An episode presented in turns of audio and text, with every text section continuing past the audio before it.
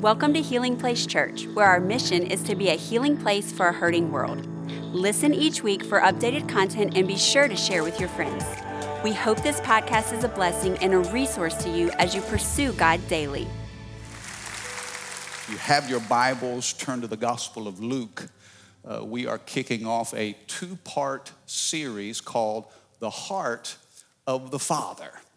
The Heart of the Father. And I felt like Father's Day would be the appropriate day to kick off this conversation. Now, if you were here for Mother's Day, how many know Rachel brought a great word? Oh, honestly, I woke up today just a little intimidated. Baby, you, you forcing me to raise the bar for all the dads. And I, I will say this as a church, we love celebrating dads. And I have been in some places where, you know, we, mamas, you're just the best. We love you. You're so amazing. And then on Father's Day, it's like, dads, you just try a little harder, dads. I think HPC has some amazing men. And, and I was thinking about it. And in fact, as I look across this room, I see guys that I know and I love. I saw families walking into church today. And I was like, Lord, thank you for giving us strong men. Thank you for giving us godly men. Thank you for giving us men who work hard, who set such a great example. Lord, I, pray that you'd place courage inside of the heart of every man. Can somebody help me preach this morning? And so we, we honor the dads. And this is a word that I think is going to help not just dads, but all of us. The heart of the father. There's a Jewish proverb out there that says simply this the shortest distance between man and God is one story. So tell your story. Luke chapter 15, Jesus tells three stories. Now, let me give you some context here before I get into the story of the prodigal son. Jesus is being criticized by scribes and Pharisees. How many know Jesus always had people on him? They were always after him. Yeah, Jesus was doing so much good, caring for others, healing, setting people free, and he always had a group of guys after him. Can I tell you this? When you commit to do what's right, those who do what's wrong will come at you. And so they just couldn't stand how he welcomed sinners. He, he ate with them. He spent time with them. And so he was criticized by the religious elite. And so, in response to their criticism, Jesus tells three stories. Remember, the shortest distance between man and God is a story. Jesus tells three stories back to back to back. And there's significance in why Jesus tells three consecutive stories. He's trying to reinforce a very important lesson for all of us. What we're gonna see in this chapter, and if you get a chance to read it on your own, it is just chock full with some amazing insight. We're gonna focus on the lost son, but Jesus starts by telling the story of, a, of the lost sheep. He said, A man had a hundred sheep, and one of them wandered off. This man left the 99 to go after the one. And when he found that one sheep that had wandered away and brought him home, he rejoiced. You see, there's joy when lost becomes found. And then he said, a woman had, I mean, think about it. Uh, this, this shepherd would leave the safety, he would risk the safety of 99 sheep to go after one. Aren't you glad we serve a God who will go after the one? How many of you have been that one? Then he tells this next story about a woman who had 10 silver coins and she lost one and she just searched the house. I mean, swept it up and down. And when she found that lost coin, she invited all of her friends to come and celebrate with her. She threw a party that was probably more expensive than the value of the coin itself. Uh, Jesus is trying to reinforce the, the value of those things that were once lost and now become found. And then, of course, he tells the story of the lost son. This is called the, the prodigal son. How many of you have heard this before? You know, the word prodigal, it's interesting. If you look it up, it, it kind of has two different definitions. It, it means uh, wasteful, it means reckless, but it also means extravagant and lavish. And I begin to think about it as I study this week. You could almost call this the story of the prodigal father because the love that he lavished on his son was so extravagant. You know, I think this story says more about the heart of the father than it does about the habits of the son. So, in the heart of the Father, on Father's Day, I wanted to bring Luke 15, this passage to you, so that you and I can get a better understanding of who God is to us. Of all the pictures the Bible could paint of who God is, do you know in the Gospels alone, the Bible refers to God as Father 189 times. Do you know that God wants you to see him as Father.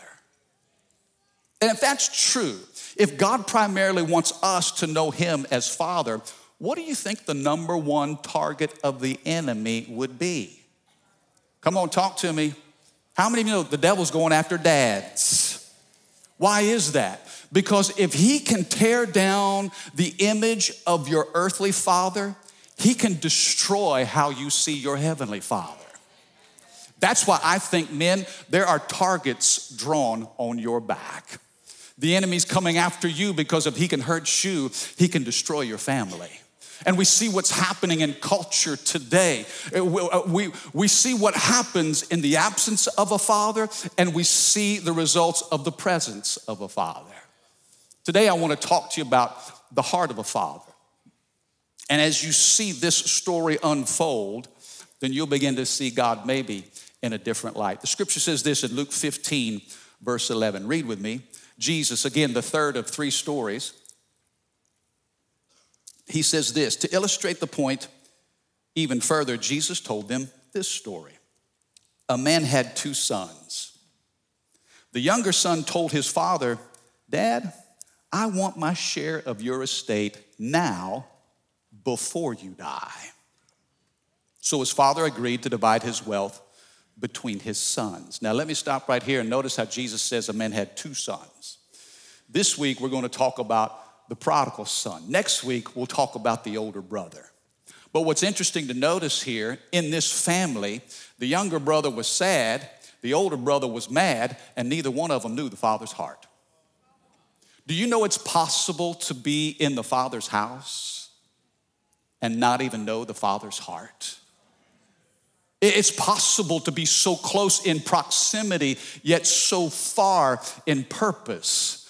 Uh, the Bible says that a man had two sons, and the younger son came to his dad and said, Dad, I want my inheritance now before you die. Now, what's interesting, you'll see in this story, the older brother appears to have done everything right and you'll find out that the younger brother is fixing to do a whole lot of things wrong. But what you'll see throughout this story is the steady, faithful love of a dad. You know what that tells me? That your good deeds don't earn God's love, and your bad deeds don't forfeit God's love. Can I tell you this? Your value as a son or daughter has little to do with your behavior. It has everything to do with what God has done. His character and nature sets value on you and me.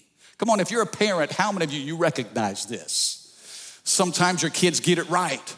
Sometimes your kids get it wrong. But does that ever change the volume of the love that you have for your kids? Of course not. Well, then why would we uh, apply something to God that we don't even do ourselves? Why would we associate His love with us by our good behavior? Now, now listen, sometimes we do mess up. And, and in those moments where, where I've sinned and fallen short, it's easy for me to carry guilt and shame and think that God loves me less. I'm gonna tell you this God's love for us is perfect. Younger brother says, Give me my inheritance now. Why is that significant? What is this younger brother saying? Let me ask you this when does a son receive his inheritance? Well, the father has to die. What was the boy telling his dad? Dad, you are dead to me. I don't want you, I want your stuff. And some of you who have strained relationships with your adult kids, you know the pain of this moment. You, have experienced that. Some of you have walked through hurt and heartache with your kids that is just so unspeakable. Some of you, even on Father's Day, it's difficult for you because your relationship with your dad is strained. Jesus tells this story again, the shortest distance between man and God is a story. He tells us this story not to just teach the scribe and Pharisees about the value of what's lost, but to show you and me the nature of who God is. Even in our worst moments, God still gives us His very best. Now, if you're taking notes, and I think this kind of, we're gonna walk through this story, and I wanna give you three things that I think stand out about the heart of this dad. I want you to see this father's response to this younger son. Number one, the dad released him. Notice what he did. When he says, Dad, give me my inheritance now, the father released him. Let me ask you this don't you think that dad knew that this was a mistake? Don't you think he's, he's, uh, he understands this is not a good idea? But yet the father loved his son so much that he gave him freedom. Come on, somebody say freedom. Can I tell you, God invites us into a relationship with him not to control us, but to liberate us. Are you with me? You see, some people have a wrong idea of Christianity. They think it's a bunch of rules and reg- regulations, and God's just trying to control me. I don't want all that bondage. And yet, what we begin to discover is the real bondage is being in bondage to sin. And God's not trying to control us, He's trying to save us. He's trying to redeem us. He's trying to liberate us. Have you discovered that you can't force anybody to love you? You cannot force somebody to do so. You can't force a relationship. I remember the first time I told Rachel that I loved her. In fact, I was driving down Essen Lane and I saw the McDonald's. We were teenagers and it was at the McDonald's on Essen Lane. Baby, you remember that conversation? You don't remember that conversation? it's like, baby, that's kind of a big deal, all right? How many of you know when you initiate love, you make yourself vulnerable? right? You, you, you kind of put yourself out there. We had a real heart to heart under the golden arches. It's a vulnerable thing to initiate love. But listen, if love is legitimate, it has to have the freedom to express itself in return. Come on. Love, in order to be authentic, has to be free to reciprocate. Let me tell you, she has reciprocated in Jesus' name.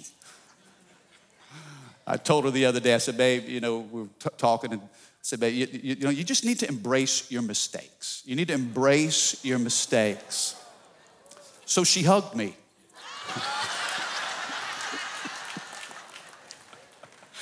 Um, that's a corny dad joke. It's Father's Day, come on. One time, Rachel and I were leading a young adults missions trip uh, to Spain. And I remember we had probably about, oh, eight or 10 uh, uh, young adults with us. And in this group was a couple that was dating and oh they were so in love they were in i mean it was just like snap crackle pop i mean they were talking you could just see it i mean and so the guy came to me before the trip and he said pastor look I've got an engagement ring in my pocket. We have a layover in Paris. I would love to, to propose to her in Paris. And I said, Well, let's do it on the way back. All right, not on the way to. We'll catch it on the way back. He said, I respect it. Okay, yes. And so the whole week we're there ministering and just seeing the two. And everybody knew what was going to happen on the way home except for her. She was the only one out of the loop. Well, we'd gone through the week, done the missions trip, man, everything was fantastic. And man, now we're flying back. We have this layover at Charles de Gaulle International Airport. And at gate 43, The young man breaks down on one knee. Now, we've got cameras, we've got video. I mean, the team, we're gonna capture this moment. He breaks down on one knee and he says, Will you marry me? And she turns and looks and is like, I thought we talked about this already. How many of you know at that moment I was like, hey, there's nothing to see here, people. There's nothing. Group one is boarding the plane. Get on the plane. Listen, if love is gonna be for real, it, has got to be free to choose. It's true in our relationship, it's true in our relationship with God. When God created Adam and Eve and put them in the garden, He gave them the choice. He didn't make them robots. He wasn't trying to control them. He initiated love and then he gave them a chance to respond. As parents, I want to encourage you don't smother your children. Now, you train them when they're young, but as they grow old, eventually you've got to give them freedom. We talk about, you know, uh, being rooted and planted. For 18 years, you, you teach them values, you teach them the word. Some of you have dedicated your children on this stage. You've stood on this stage and you've offered your kids to God. Can I tell you this? It's one thing to surrender your kids to the Lord, it's another thing to surrender your plans for your kids to the Lord. Can somebody help me today? This dad had the wisdom to release his son. The Bible says that this young man, he packed his bags, gathered his belongings, he took his inheritance, and he ran as far away from home as he could get. He went to Vegas. wild parties, wild women, crazy things. Eventually, he ran out of money and he ran out of friends. How many know they weren't true friends in the first place? They didn't care about him. The Bible says that he found himself in a pig's pen. Now think about this. A Jewish boy slopping hogs in a pig pen. It was the worst of all humiliations. Can I tell you this? Sometimes you have to step into your worst moments before you get your best perspectives. Sometimes you have to lose everything before you appreciate anything. And the father knew when he released his son that eventually he would run out of something. You see, a crisis can actually accomplish kingdom purpose. Can I have a good amen? You don't have to smother your kids. You don't have to control your kids. Man, you teach them, you train them, you set the example, but then you've got to release them and trust that God is sovereign over your children. Anybody ever run away from home as a kid? Y'all never did that? Y'all ever threatened to run away from home? Nobody appreciates me around here. You just wait till I'm gone. You'll see. Then your mama comes in and helps you pack your bags. How many of you, your mom actually helps you pack your stuff? Oh, yes, she did.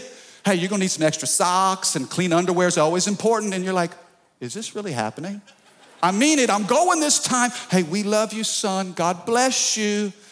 And then you take your stuff and you walk out the door.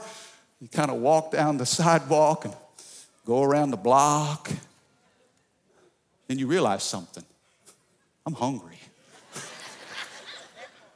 And your hunger brings you back to the house. Listen, this young man had an appetite for sin, and that's what drew him away from his father.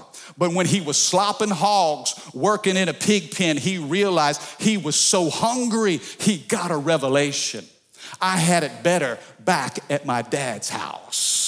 Come on, crisis will teach you a thing or two. Some of you have to release your kids. You've taught them, you, have set the example for them, you've placed the word of God in them, you have prayed over them, but you're gonna have to release them to get a revelation. A pig pen can get somebody's attention. Some of you need to pray for a pig pen in your kids' lives. He's not gonna listen to me, he won't learn from me, but maybe there'll be some circumstances that'll get his attention. Come on, sometimes we either learn through advice or we learn through adversity. And most of the time we learn through adversity. Come on, because you never forget the lessons that pain will teach you.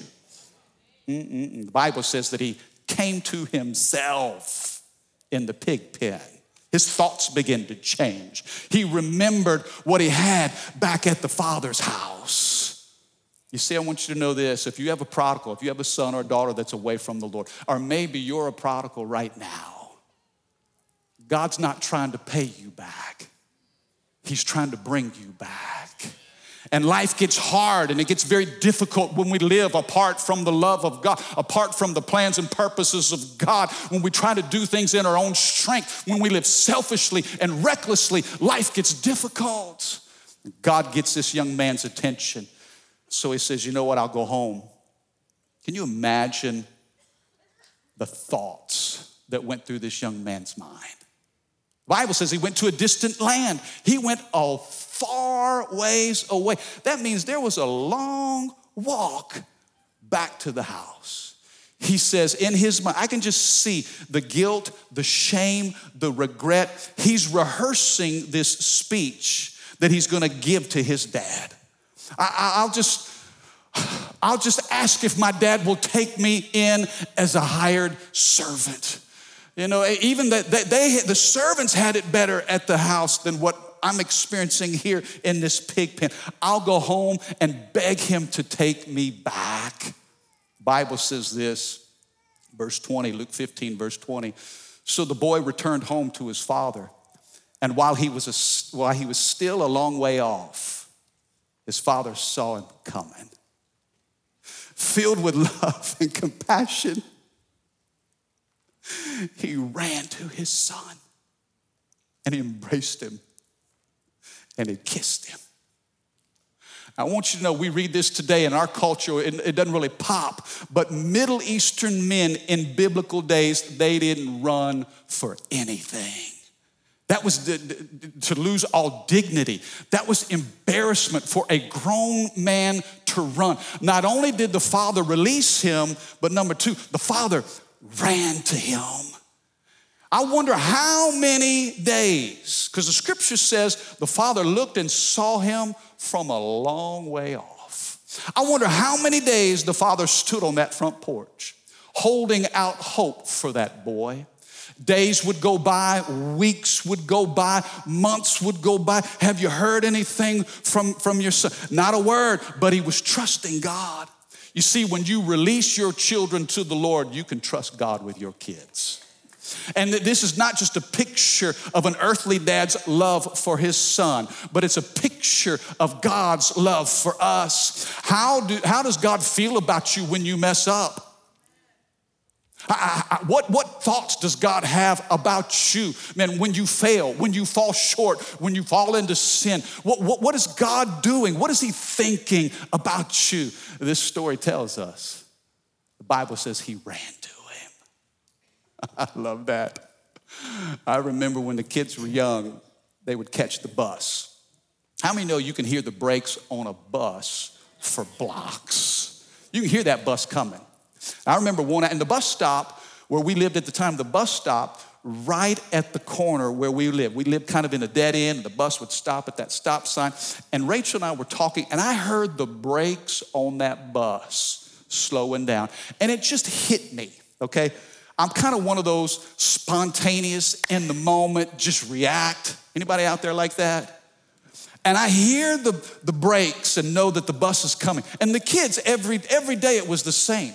When they would, as soon as those doors would open, they would run off of that bus, and it's just like they were free. They were just so excited. Man, I mean, we're playing. It's, and so I, I, I heard the bus coming, and I come barreling out the front door. And I just started running. And Alexa, she gets off the bus and she's running to the house. And then she sees me running to her.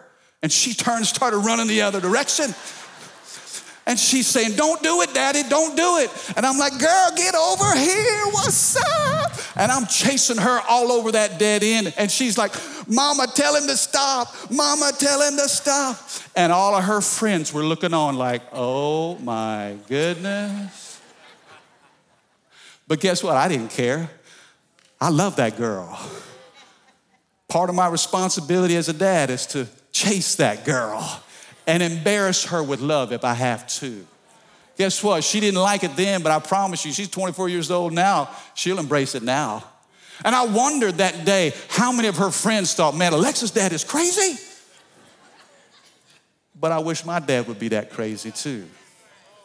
The father runs and meets this boy, and I can just see him falling on his shoulder and kissing him. And I love you so much, and just embracing him.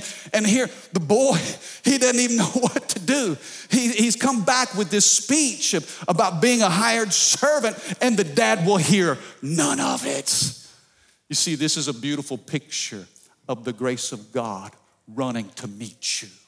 I don't know what you've done, and I don't know what you've become or how you feel about yourself, but you are loved and you are valued by your Heavenly Father.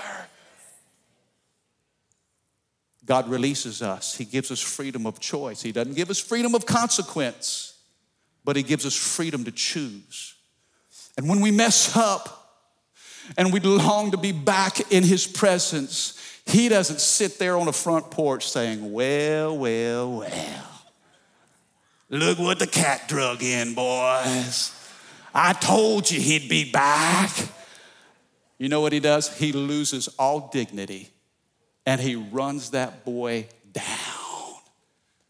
And that's the love of a heavenly father for a son or daughter that's coming home. Look at what it says here. This is so good. It, but the father said to us, I could just hear the boy saying, Dad, just take me back as a, as a servant. I, I know I've sinned against you, I've sinned against God. The boy's bringing his past, and the dad will hear nothing of it. The dad only speaks to the future. And here's what the dad says His father said to the servants, Quick, bring the finest robe in the house and put it on this boy. Come on, somebody say robe. He says, Get a ring for his finger. Somebody say ring. And put sandals on his feet. Somebody say sandals. And kill the calf we've been fattening. Somebody say beef. Come on, man. I'm sorry for all of you vegetarians out there, but God loves protein, man. He's into beef, red meat. In, can somebody say barbecue? Notice what he said. He doesn't even acknowledge what the boy is saying. He says, Look, bring the robe, bring the ring, get my shoes, let's kill the calf we've been fattening. We must celebrate with a feast. For this son of mine, mm, mm, mm, mm, mm. this son of mine, you see, the father still claimed him as his. Uh, uh, uh, listen to me. You were a son by birth, not by worth. Some of you feel worthless, like you have to earn your way back into the family. And this father says, Hey, this son who belongs to me, he once was dead and now he's returned to life. He was lost, but now he's found. And so the party began. Can you say amen? You see, the father released him, he ran to him, but then finally, this, he rejoices over him. Interesting what the father did. He said, Bring the robe. You know what the robe represents? Prosperity. You know what God wants to restore in some of you today? That spirit of prosperity and abundance. Some of you have been so robbed by the choices that you've made, and this world will steal and kill and try to destroy everything of value inside of you. But that robe represents prosperity. You know what the ring represents? Authority. That was the ring that belonged to the father. That was a signet ring, the, the staple crest of the family. He's restored now back into the position of being a son. God restores prosperity, He restores authority. You know what the shoes represent? Direction. God will get you back on the right track. He'll order your steps. Maybe you've taken a few steps away. You've gone off the path. You've gone off script, so to speak. God says, hey, I can restore that. I can change your, your course of direction and get you right where you need to be. And you know what the calf represents? Joy. Joy. Heaven throws a party when the lost come home. Thought about this verse, and let me close with this. Zephaniah, the, the ancient prophet said these words, Zephaniah 3:17, for the Lord your God is living among you. He is a mighty Savior. He will take delight in you with gladness. With His love, He will calm all of your fears and He will rejoice over you with joyful songs. I just feel like somebody needs to hear this today. God can restore everything that the enemy has stolen. Some of you have felt such a loss in your family relationship with your children. Maybe you have a son or daughter that you're praying for, that they are a long way from home. And God's reminding you today that He is sovereign. And if you'll release your children to Him and trust Him, don't give up. Don't you dare give up on those kids. You stay on that front porch of faith day after day and you hold out hope for your son or for your daughter. Bible says prodigals come home. And when they do, the party begins. It says it's time to rejoice. Time to rejoice, kind of like when, like we rejoice when LSU wins in the College World Series. Ah, okay, that got somebody. That got somebody. There we go. But even that party's small compared to the party that heaven throws. When those who were given no hope, no opportunity, not even a chance, some of you have lost hope even in your own thinking. And God say, No, don't count me out. All of heaven rejoices when the lost are found. Amen. You receive that today? Come on, put your hands together if you believe that. Thank you for listening. Take a moment and subscribe so you can become a part of the community here and stay up to date with what is happening at Healing Place Church. For more information about HPC, visit healingplacechurch.org.